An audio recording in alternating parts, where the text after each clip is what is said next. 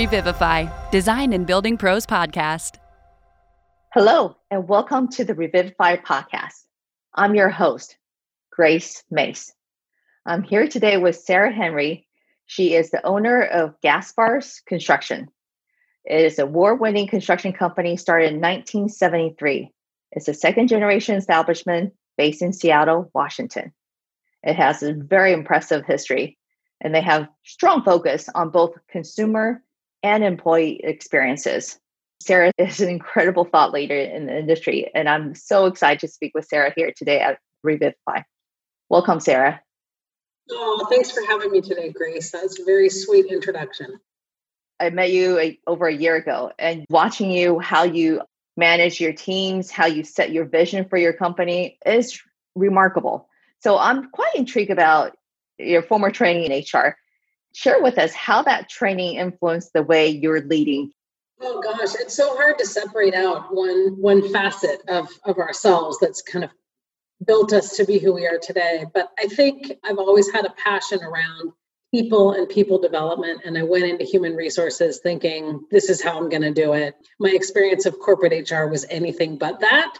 But i think the training and background that i had certainly in corporate america as well as in my degree in business helped me become the leader that i am today in my focus for employee growth and development which are both very very important to me.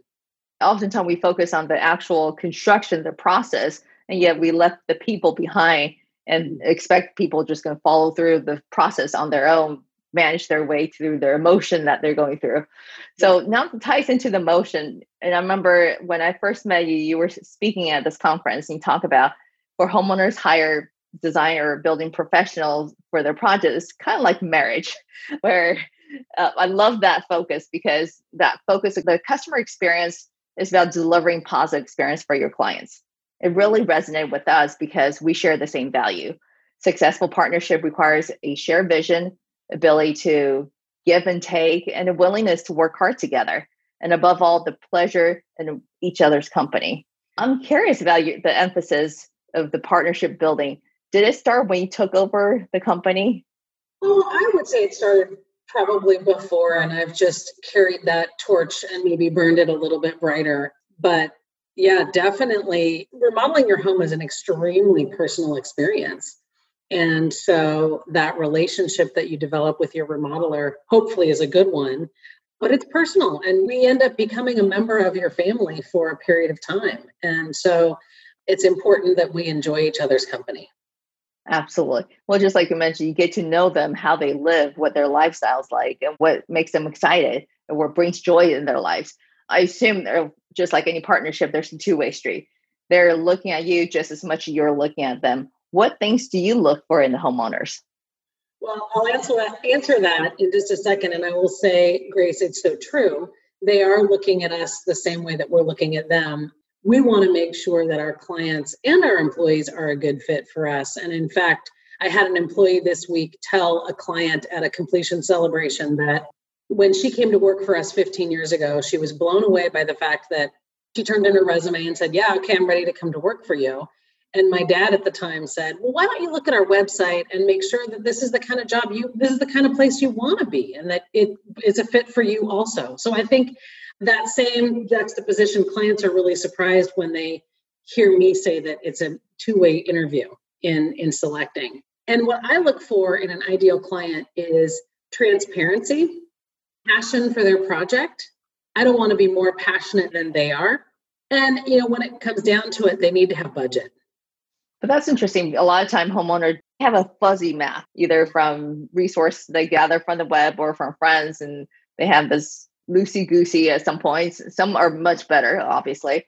How do you help them to get to that point?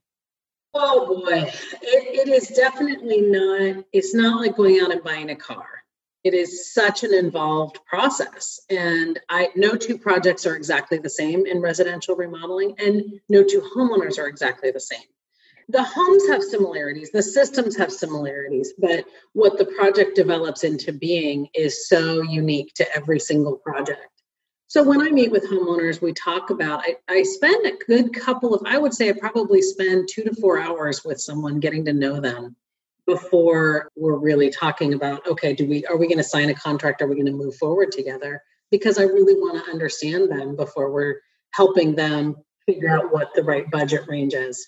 And we always start our design process with a budget range that we have mutually agreed upon. I like to say if the number range is slightly uncomfortable for both the client and for me then we've probably hit the right, right number because the reality is most for most homeowners their wish list exceeds their budget. And so our job is to help them prioritize that wish list to make their dream project a reality. That's great. And you mentioned just now the word communication and collaboration which also repeated often on your website too. And i love how what you say on your website and how, how you show up is very much aligned. So with that in mind those values go into and also transparency when you meet with a new client, how important when you feel like, I mean, how do you detect they have a good intention to collaborate, a good communication style? Oh, well, you're just listening to what they say. You know, are they guarded? Are they open? Are they are they willing to engage? I have a lot of questions that I ask homeowners, and are they willing to engage with me? Or do they just want a commodity and they just want me to, you know, sell them something right then and that's it? Because remodeling is for sure a relationship. And I think I met with some clients last week who are millennials, and they said, you know, the hardest part for us, they're in the middle of the design process and they are realizing how many decisions there are to make and how personal those decisions are. It was beautiful because she said to me, Yeah, I didn't really kind of believe you when you told us that this was a process and that we would have to pick everything out. We just kind of felt like we kind of want this color scheme and can't you just put it together for us? And the next question that I asked, she said, but I see now the value in this. And the next question I asked is, okay, so grout color for the kitchen backsplash. And she was like, oh, you guys can just make that decision. And, and I went and pulled out the sticks of grout and I started pulling them out. And well, we could go this route. We could go with the green to match the mint green, or we could go. And she was like, oh my gosh, I'm so invested in this decision. I had no idea. So I guess a willingness to, to trust me on some level if they're going to move forward with the process. But it's it's just listening to how they answer. For example, on the budget question, I hear often from people, well, I, I don't hear this that often actually, but it's a little red flag, which is, well, I don't want to tell you my budget because that, then you're going to spend it all. That's true. And my answer to them is that's absolutely true. I probably am going to spend it all, but it's not because I'm figuring out how to charge you more. It's because I'm figuring out how we can fit as much as possible on your wish list into that budget.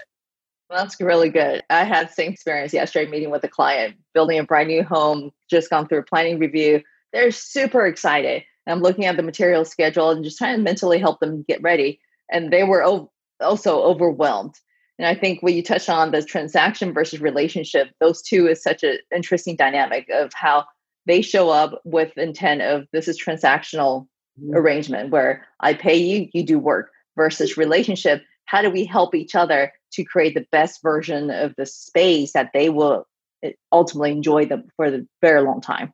And so, yeah, that's really interesting.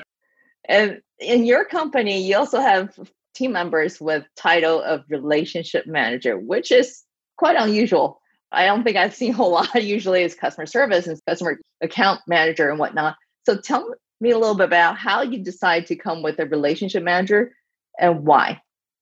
It definitely has evolved, and that title is new, I think, this year. And it is absolutely the role of the sales salesperson. And my sales team was like, it just we don't want to be called salespeople. And right. they really are building relationships with the clients, as well as sticking with the project all the way through design and construction to make sure that their job, the hat that they wear, is to make sure that we're delivering on all of the things that the clients asked us for when they first came to us. So they're really responsible for carrying that relationship all the way through and introducing the homeowner to each phase of the process and all of the people involved. Handholding is definitely a big important part because a lot oftentimes homeowners don't know what they don't know. And they're just like you mentioned, there's so many decisions they need to make throughout from the beginning design phase, during the construction phase, the finishes until the end. It can be overwhelming. And so having someone just being there say, I got you. Let's go through this together. You're not alone. However, there's a part of as a relationship manager, obviously we all have different personalities and different communication styles. How do you pair the relationship manager with each homeowner? Do you meet with the homeowner first and say, you know what? I got Jenny over here. She's a great relationship manager. Will be able to connect with you well or match compatible with you. Is that how you guys operate? I'd love to say yes. I think that's an opportunity for us in the future. We do do um, personality assessments for the entire company. So everybody who works for me has had a personality assessment. So we talk a lot about styles and personalities and homeowner styles as well.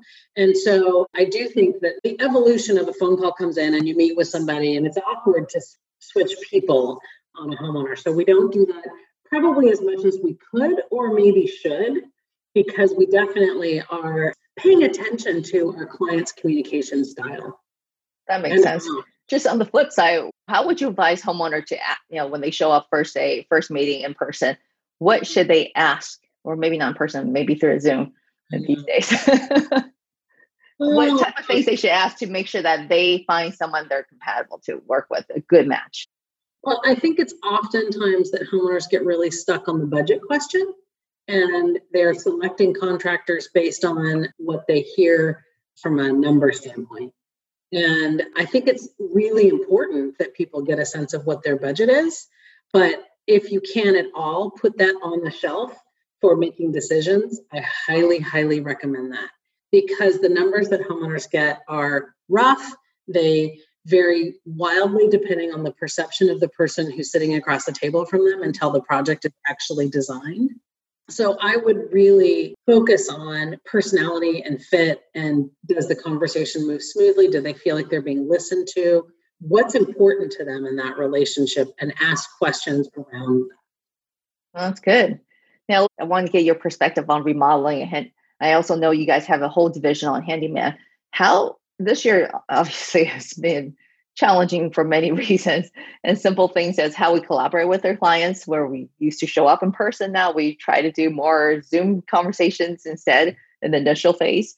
And then managing your business and managing your crew make sure they are safe and protected when they go out and perform the work as well as there's significant delays due to manufactured backlogs. So mm. did you guys experience any changes this past year for you Oh my God, didn't everybody?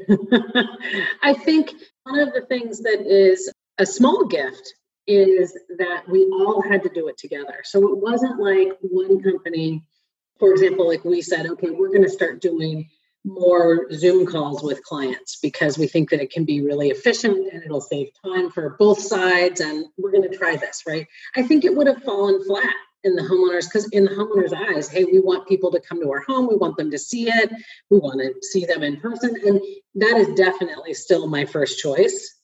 But because all of the companies had to do it all at the same time i think it became the new normal pretty quickly and i think that there will be more zoom calls in the future than there ever have been in the past.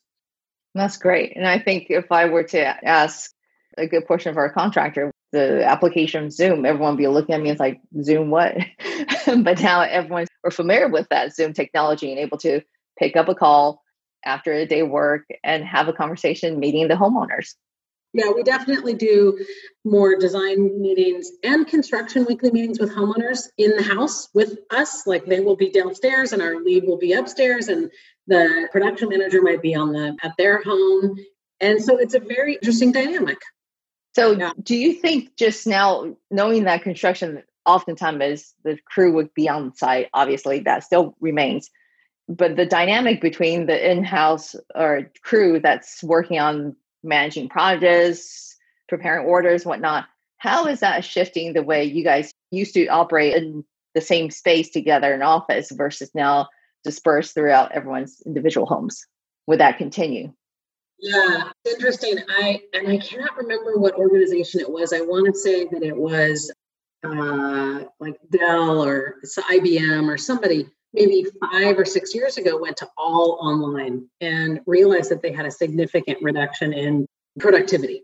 And so they came back to having meetings, you know, having people come to an office. And I think that we're going to experience a similar you know, getting through six months, getting through nine months, that's one thing. But I think as time goes on, and I already feel that the dispersion of communication and things that you might ask a coworker sitting next to you that you're not going to pick up the phone and make a phone call for. Right. So there's a loss of information, there's a loss of just kind of historical data in companies that's not getting transferred on as new people join. So I don't know. I think for our company, I've realized how much can be done remotely. And I think we will continue to do a lot of that. But certainly, I'm not getting rid of my office. that makes sense. I think just as simply from the design process, when you pass by a person's desk, they can pull you say, Hey, I'm working on this, I'm having a problem. Would you mind help me to go through it? It's so much easier just get resolved right there versus compose a long email, attach a file, circle certain things and send it off and hoping they'll get to it, get to the email quickly so that you can get your answer versus just sitting there and wait. So definitely there's a balance. There's a benefit flexible working styles to be able to still have a balanced life on that side in addition to be productive contributing the work now historically the construction industry gender split about 98% male 2% woman yet gaspar's construction is almost between 60% to 40% gender split in employees which is not very common so how did you overcome and how uh, this challenge and achieve this close to 40 60 split? Well, I think having a woman at the helm probably makes a difference. I have four women and two men on my executive leadership team. I think that's one area that for sure we have made inroads in. I think there's a lot of other opportunities in diversity and inclusion that we've still got a long road ahead of us. We're incredibly LGBTQ friendly we have attracted that community. So I know that it's possible, and, and we've attracted a lot of women. So I know that it's possible to shift and create a workplace that is friendly to all. That's wonderful. Can you tell me a little bit about how you have gone through a fairly interesting evolution of a company? Starting from remodeling, you build a whole arm of handyman division. And if you might share with us how that evolution started or came about. Handyman came about because we had clients on large remodeling projects who wanted us to come back and do small things. And it naturally was like, well, gosh, yeah, once that lead's available in six months, they can come back. And so it was creating a division initially just to serve our clients and have an extra level of customer service. And it has just grown. When we had the recession in 2008, the handyman division doubled while the other division scaled back significantly. So we knew that we were on to something, having a division within the company that is, I don't want to say recession proof, but certainly people still need all of those little things to be maintained on their homes, even when times are tough. They might not do a kitchen remodel, but they're going to repair rot, they're going to do those kinds of things. So that division has continued to grow and thrive.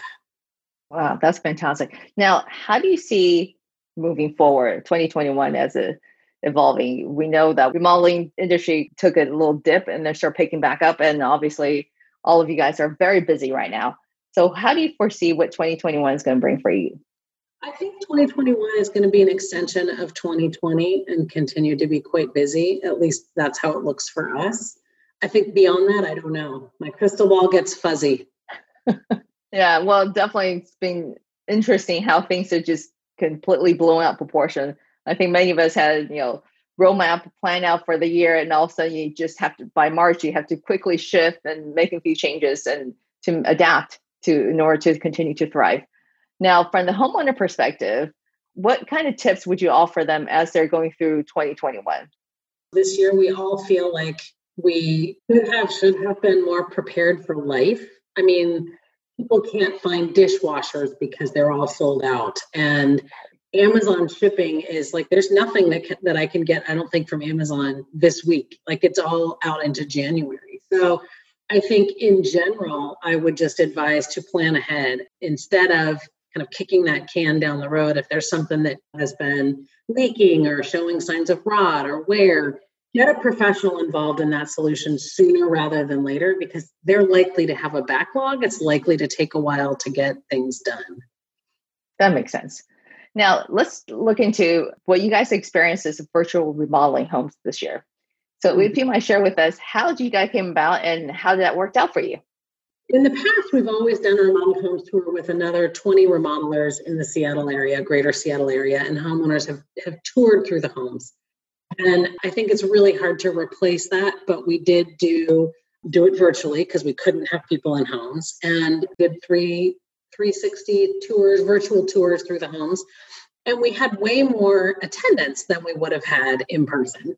It's just hard to say how that attendance will map out for actually converting into work but you know time will tell uh, we had enough success that we were thinking about doing another one in the spring and it'll be interesting to see when we can go back in person whether we keep doing it virtually or whether we go back to doing it in person because there's a lot of benefits to virtual and i can imagine just even virtual instead of traveling flying and make all the arrangement with work you actually can be remotely throughout the country yeah. to be there to really appreciate what the offer or the the innovation that you have provided.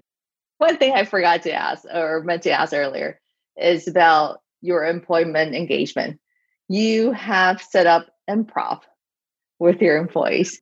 If you might share with me how you guys came about and why you choose to go explore improv with your teams.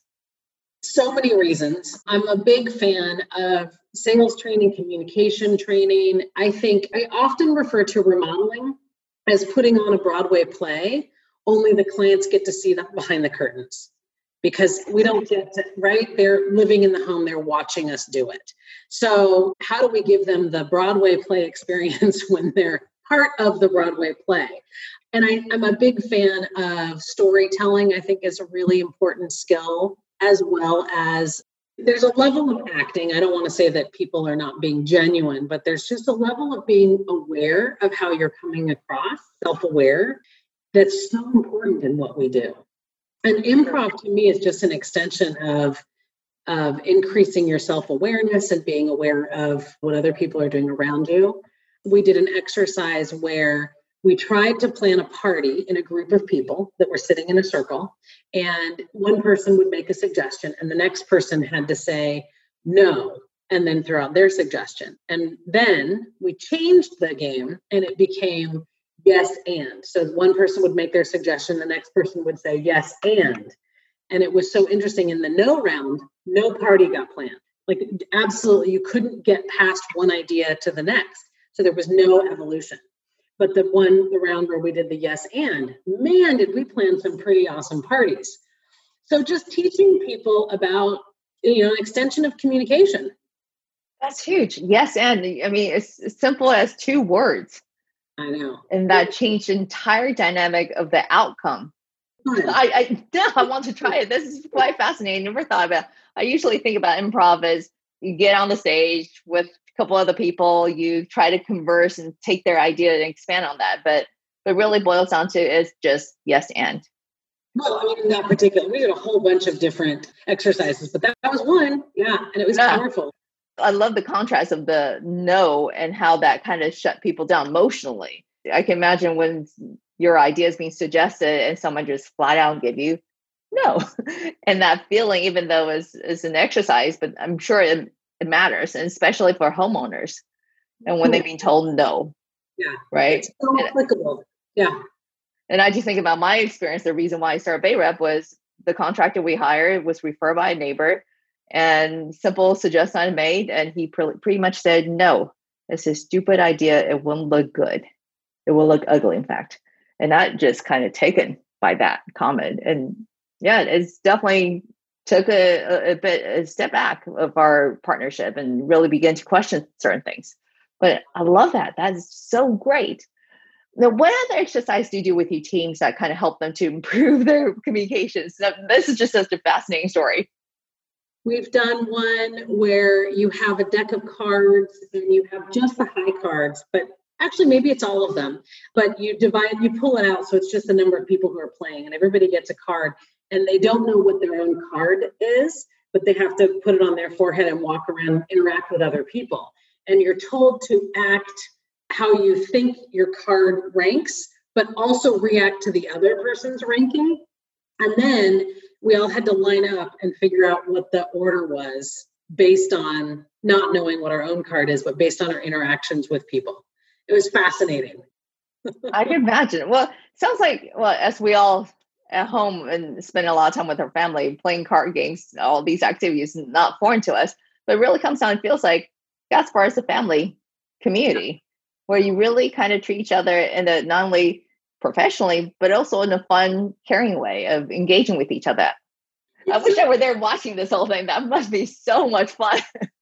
You know, it, it is. It's funny though, because if you tell carpenters they're coming in to do improv class, you can imagine how many of them tried to get out of it. But at the end of it, they were all like, that was so fun.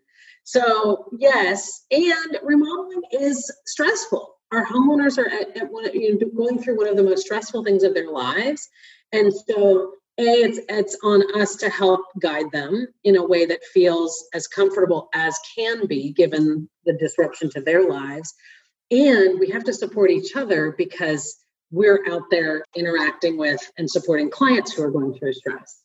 So both of those are really important and giving people the skills to navigate it. That's beautiful. I love that you care your employee just as much as you care about your clients. And that's rare combination, which I have tremendous respect for. And I also noticed that um, you guys are pretty vocal about your social issues in your social media, which is fantastic. I know sometimes as business owner, they kind of struggle as to how they need to speak on these kind of heavy issues and how that may impact their business presence and whatnot. And I love how genuine you guys are and using that business platform to share that insight. How did you make that decision? I have never been one to share political perspectives. I still don't. It's not something that I condone. But things that to me are just human issues it it just it I don't know, it just doesn't seem like a decision that's hard to make. I agree with you. I understand from a business perspective. I'm with you on the never really voice on the political side, but there's a human issue where sometimes people politicize the human issue and which becomes challenging as to what makes one judging others and be okay and how does company position themselves on those human issues yeah, and I think as a leader, we have to have the most humility and transparency and willingness to say, "Hey, you know what? I I'm pretty sure that I had racial. I I myself partook in racial bias yesterday, and here's an example of that. And being willing to be transparent with my team, and then obviously sharing that with my clients is just an extension of that. It doesn't mean that it's not scary and vulnerable, but I think that's part of the transparency piece that's so important to our culture. Just being true to yourself. At the same time, being brave and navigating through this challenging times. Everyone is in, in somewhat the same boat. It's not an easy time. It's not, yeah.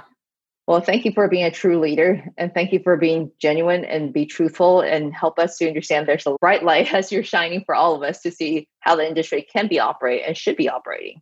So, do a quick lightning round. What's the secret recipe for your success? Well, I certainly love the How I Built This podcast with Guy Raz, where he says how much of it is luck and how much of it is hard work. yes. I, I think for sure it's both. I bought into a business that had already been established by my parents that was already running and got the opportunity to make it even better. So a little bit of luck, a little bit of hard work, and a great team of people around me. I'll say there's a lot of hard work. I've seen you. You're definitely a very humble person. You certainly work super hard. Now, how do you tell young female out there who are interested or considering going to the housing space? What would you recommend them to think about? Just go for it. Take risks, put yourself out there and go for it. Whether it was just naiveness or whether I, I and I think there's probably a level of both, but I just wasn't in tune with the sexism going on around me and just continued to do my thing. So I guess to the extent that you can do that, do that. Do you think growing up watching your father, your parents growing the build this business and being I assume you actually been out the field to be part of the the process when you're a young age, did that influence your attitude?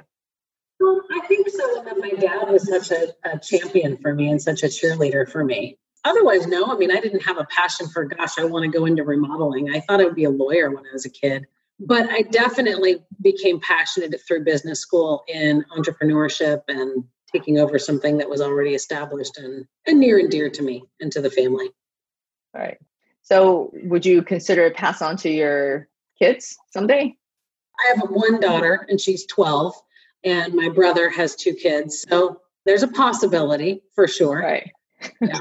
it's just such an exciting time. I mean, for your daughter, for your uh, you know daughter to watch you, to be able to take on this enormous responsibility and run it in such a successful way. That is a great role model for the next generation of leaders.